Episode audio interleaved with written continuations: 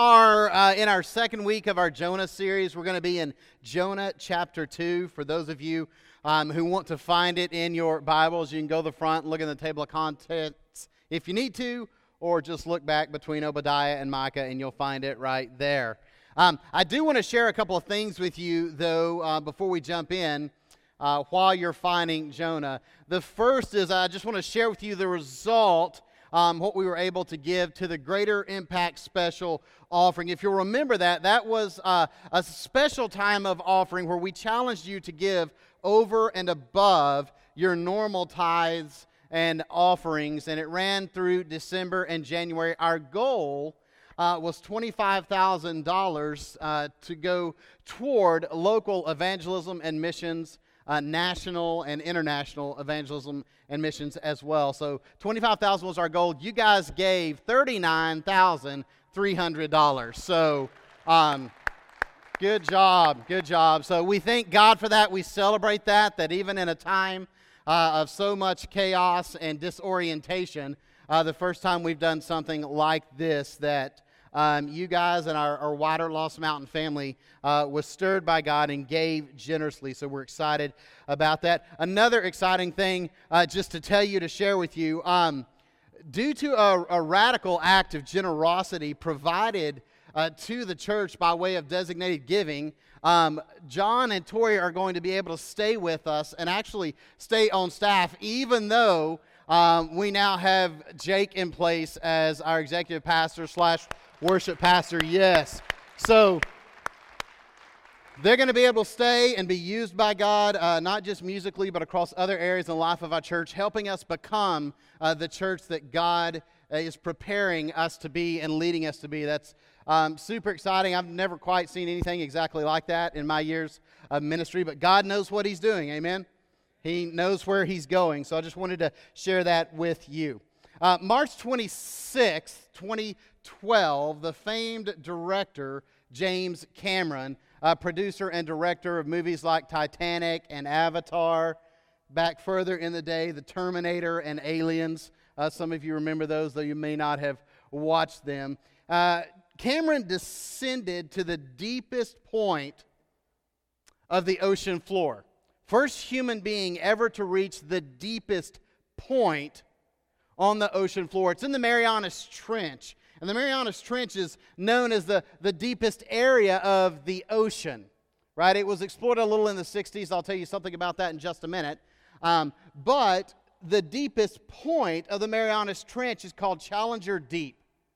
And Cameron had built a specific kind of sub that instead of being horizontal was vertical so that he could get down as the Marianas Trench narrowed toward the bottom into Challenger Deep so that he could go all the way down to the ocean floor almost seven miles beneath the surface of the ocean, nearly 36,000 feet to the bottom of the ocean floor. Pretty amazing. The trip down took him two hours and 36 minutes. He was the sole pilot, the only one on board, two and a half story tall sub that he called Deep Sea Challenger. Like I said, two hours and 36 minutes to the bottom.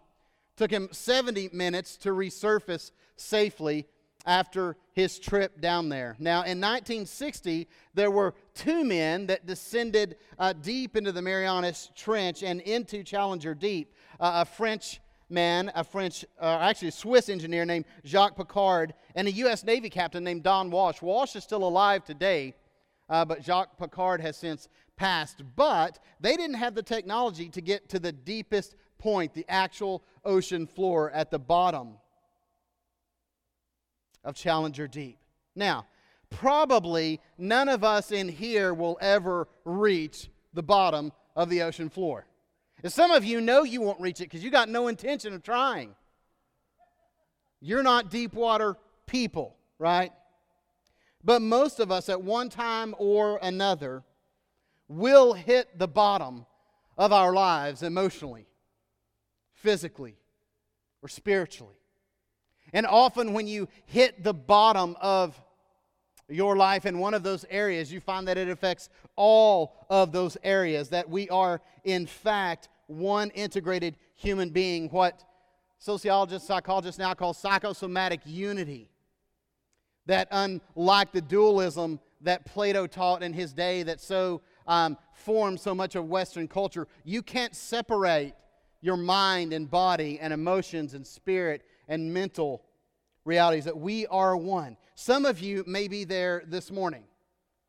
Some of you may feel like you're sitting on the bottom right now. Yet, the central truth that we have already discovered in Jonah, and we will see this morning, and we'll see again and again throughout the book, is that God can take the worst thing or the worst things that happen to you and produce the best things in you. This is the God we serve. The God who can take sometimes what was intended for evil in your life, intended for your harm, and turn it around and use it for your good, for His glory, and for the wider good of His world. We see this over and over in this small book of Jonah. That God can take the worst things that happen to you and bring about the best things in you.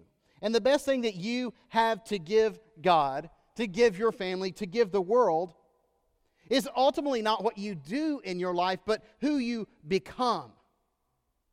But who you become across the years. I don't think our world, our communities, our families need more high achieving people. I think we need more men and women of depth and substance. Men and women who've been formed by God. Men and women who've devoted their life, as Eugene Peterson said, to a long obedience in the same direction. Men and women who've walked with God long enough to be made whole so that you can then be used by God to be soul healers in the lives of others because you don't need to take and pull from everyone that you come in contact with. Well, let's pick up Jonah's story. Let's pick up Jonah's story, the last verse of chapter 1, verse 17. And then we'll do a little bit uh, of quick review. Now, the Lord provided, and, and this, this word is a picture of designating or appointing in God's sovereignty a huge fish to swallow Jonah. You remember, Jonah had been thrown out of the boat in rough seas. Now, does the text say a whale swallowed Jonah? No, it doesn't. Could have been a whale. Who knows? But a large fish, a huge fish. And Jonah was in the belly of the fish three days and three nights. From inside the fish, Jonah prayed to the Lord his God. You think? I got to tell you, if I'm floating along trying to keep my head above water, thinking, God, can it get any worse? And then I find myself sloshing around in the internal remains of what was just eaten by a large ocean fish. Among other things, I'm going to pray. I'm going to pray. I just want you to understand some things as we roll through chapter 2 here that can happen when you hit the bottom in your life. They don't have to happen because we play a part. Our part is the part of cooperation with the work of the Holy Spirit in our, in our lives, the Holy Spirit in our lives, but they can happen. And the first one we see here is that hitting the bottom can position you to trust in God's timing. Hitting the bottom can position you to trust in God's timing. Anyone in here struggle to trust in God's timing? I do. He always works too slow for me. Yeah, I struggle with that. If you were here last week, you know that Jonah's life was caught in a, a downward spiral. And all of the movement in the book of Jonah up until this point has been down. God said, Go, and Jonah said, No. Jonah said, No. God said, Go east, and Jonah went west. God said, Go to Nineveh, and Jonah went to Joppa and caught a little cruise ship headed toward the southwestern sunny coast of Spain. He was out. But God sent a storm. Jonah's taking his Ambien. He's at the bottom of the ship sleeping. The pagan sailors are praying, and God's prophet is snoozing. And they take Jonah, ask him what's going on. He says, Hey, this is my fault. Throw me over and you'll be saved. You'll be saved. And you remember, they hesitate. No hesitation on my part. Right? But they hesitate. They try to row back to shore. But eventually they throw him overboard and the storm calms. They worship God and commit their lives to Him. Sometimes it's your integrity and commitment to follow God in the worst of situations that God specifically uses as a witness to the salvation of others in your life. Stay with that long obedience in the same direction. God uses Jonah's unwilling participation to accomplish his purposes in the lives of the pagan sailors on that ship on that day. And now they're sailing toward Tarshish again, and bobbing in the water behind them is a sinking Hebrew prophet. Waves are coming up, he's struggling to stay on top, and he has hit bottom. And the tough part is, Jonah's done it to himself. Ever been there? Where you so wish there was someone else you could blame, but there's just not. You did it to yourself. Your family turns their backs on you, friends forget you, coworkers avoid you, bankers calling to tell you that you're overdrawn, your mortgage rep is knocking on the door, repo man's hiding in the bushes outside the car. Your credit card companies have hired a hitman or hit woman. It's 2021. Not going to discriminate. Anyone could be sent to kill you. But you did it to yourself. You did it to yourself. This is where Jonah is. And yet, when you hit the bottom, it can, it doesn't have to, but my hope and my desire, and I think God's purpose in speaking to us this morning, is to help us see that it can cause us to trust His timing and to trust that His timing is always right.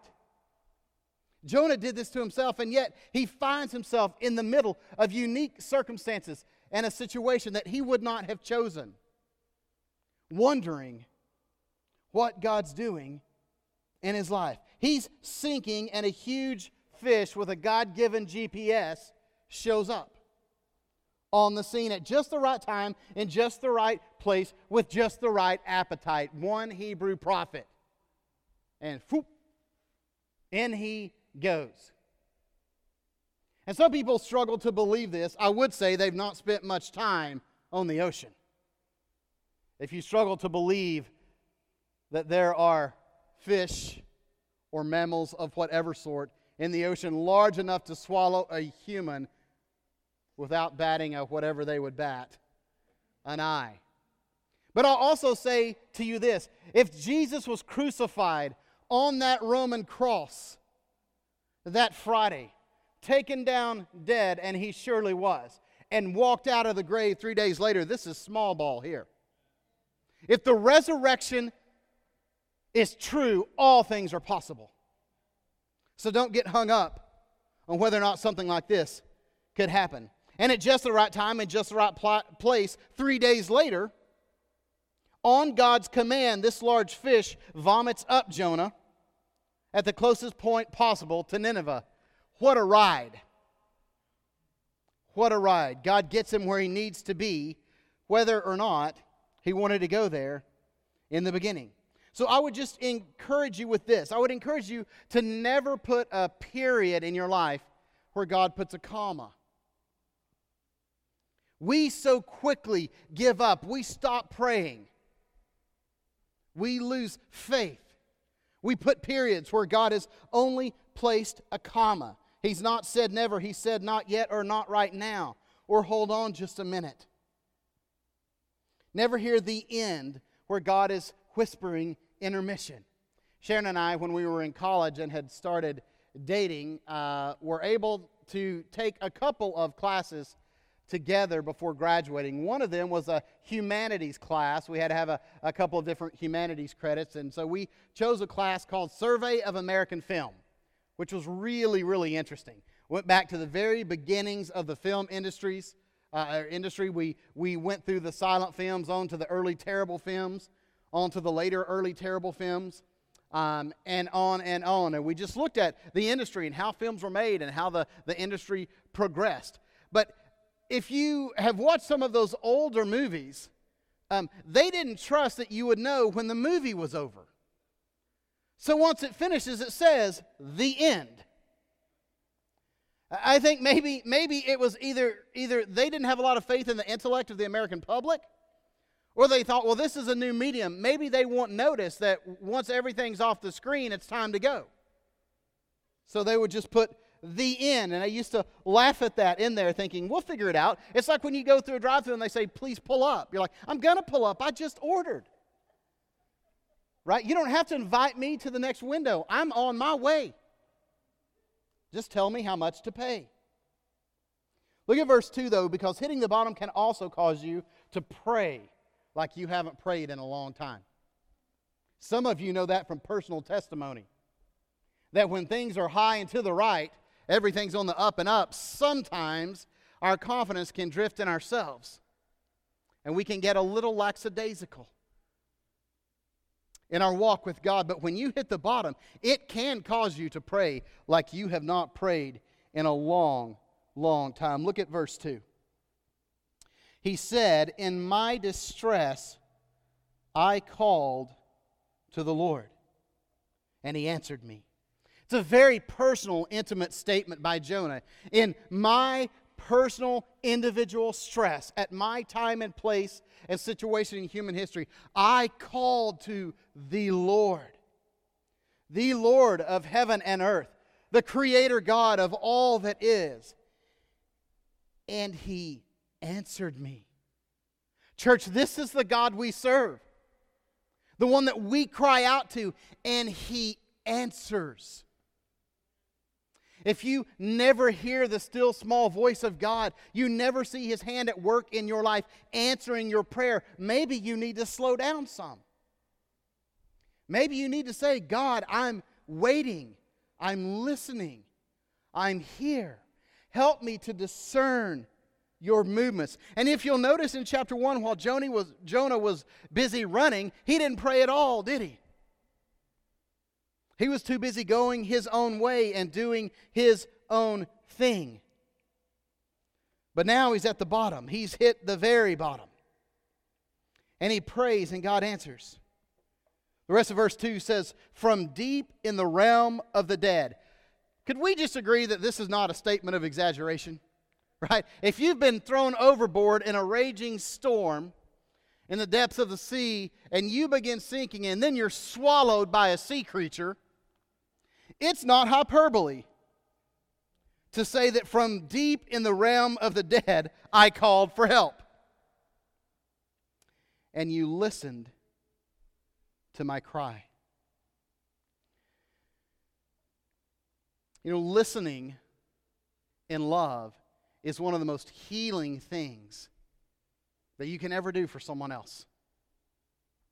So many people are struggling at such deep levels right now because they simply don't feel like anyone is listening to them.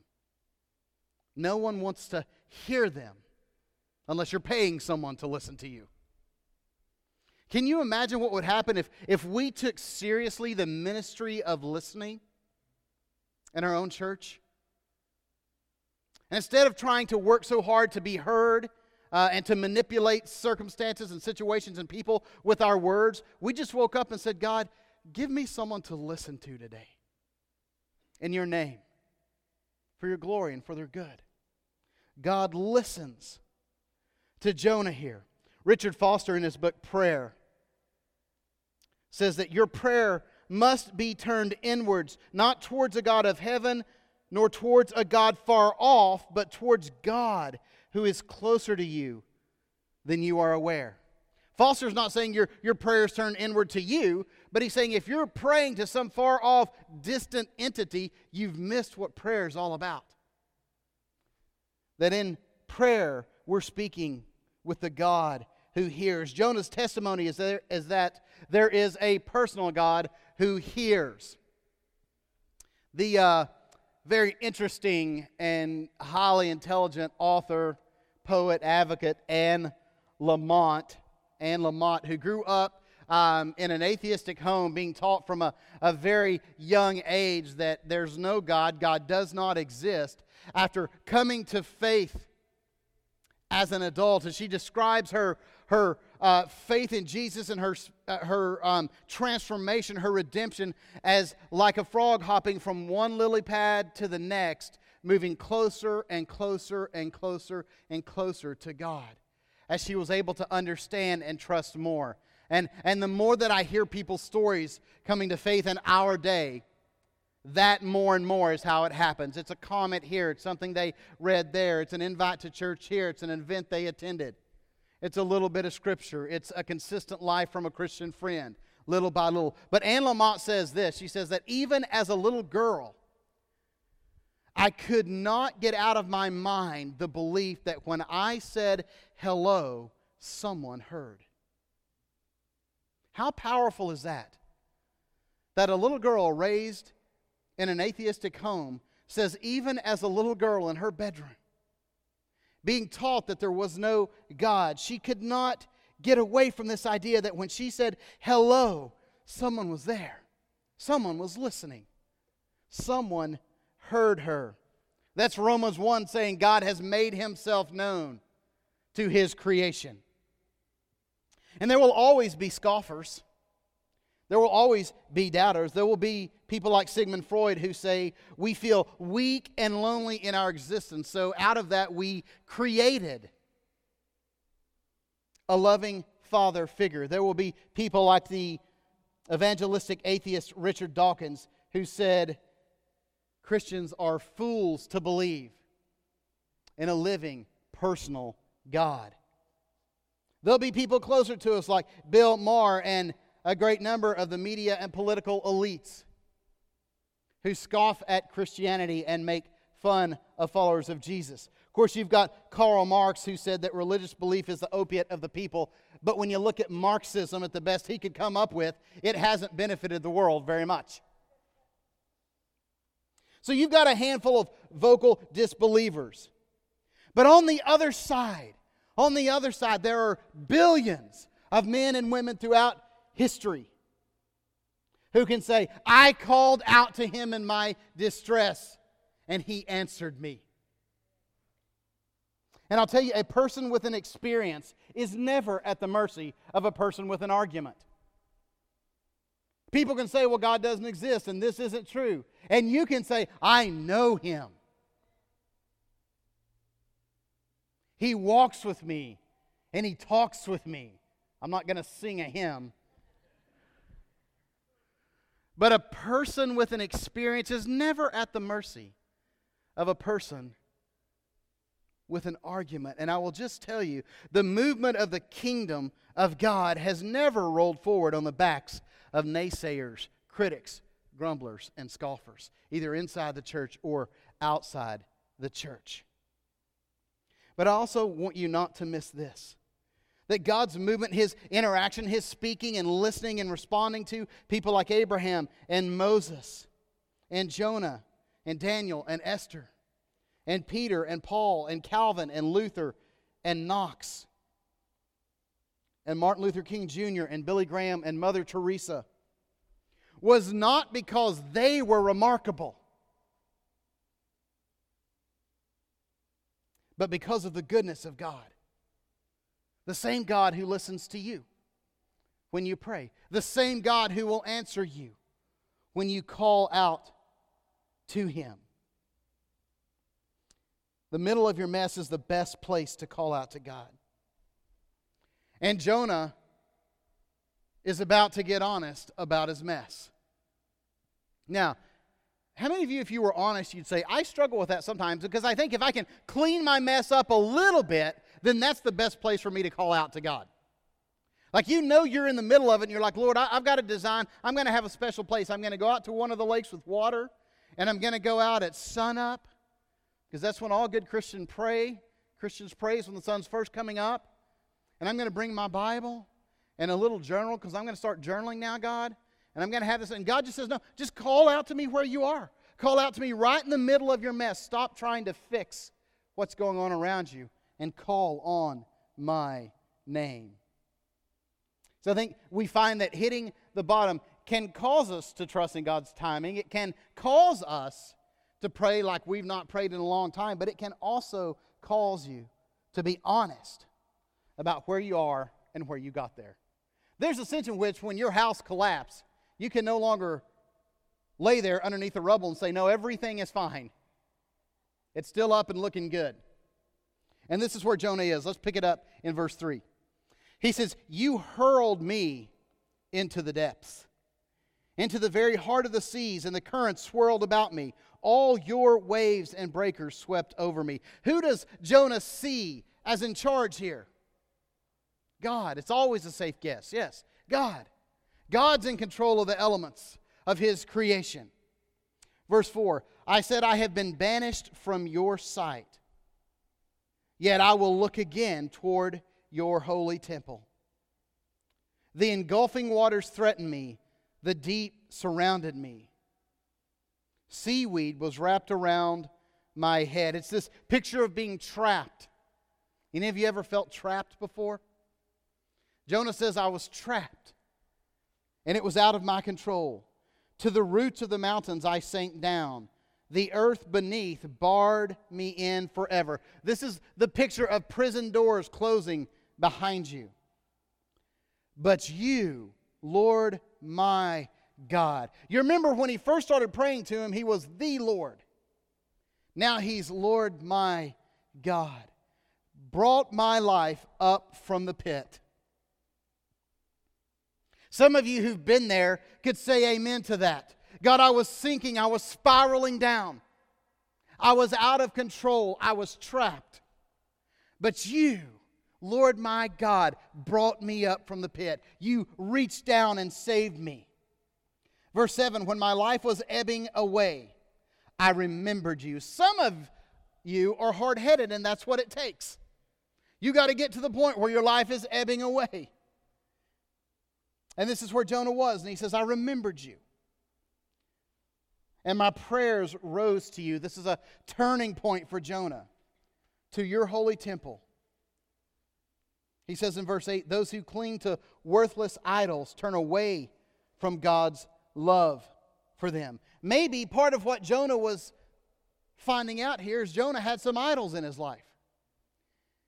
Maybe the expansive nationalism of Israel at this time under Jeroboam II had become an idol for Jonah. Maybe his comfort and his standing as a prophet had become an idol for him. I don't know. But I know he's got idols on the mind right here.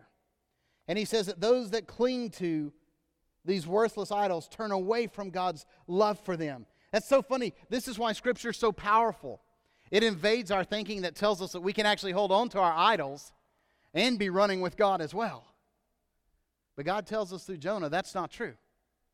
That to hold on to our idols is to turn away from God and His love for us. Verse 9, but I, with shouts of grateful praise, will sacrifice to you. What I have vowed, I will make good. I will say, Salvation comes from the Lord. He's saying that even here in the depths, I will choose to worship. It's one thing to choose to worship when everything is good, when you're healthy and your bank account is good, when you love your job and your spouse just giggles every time you come home.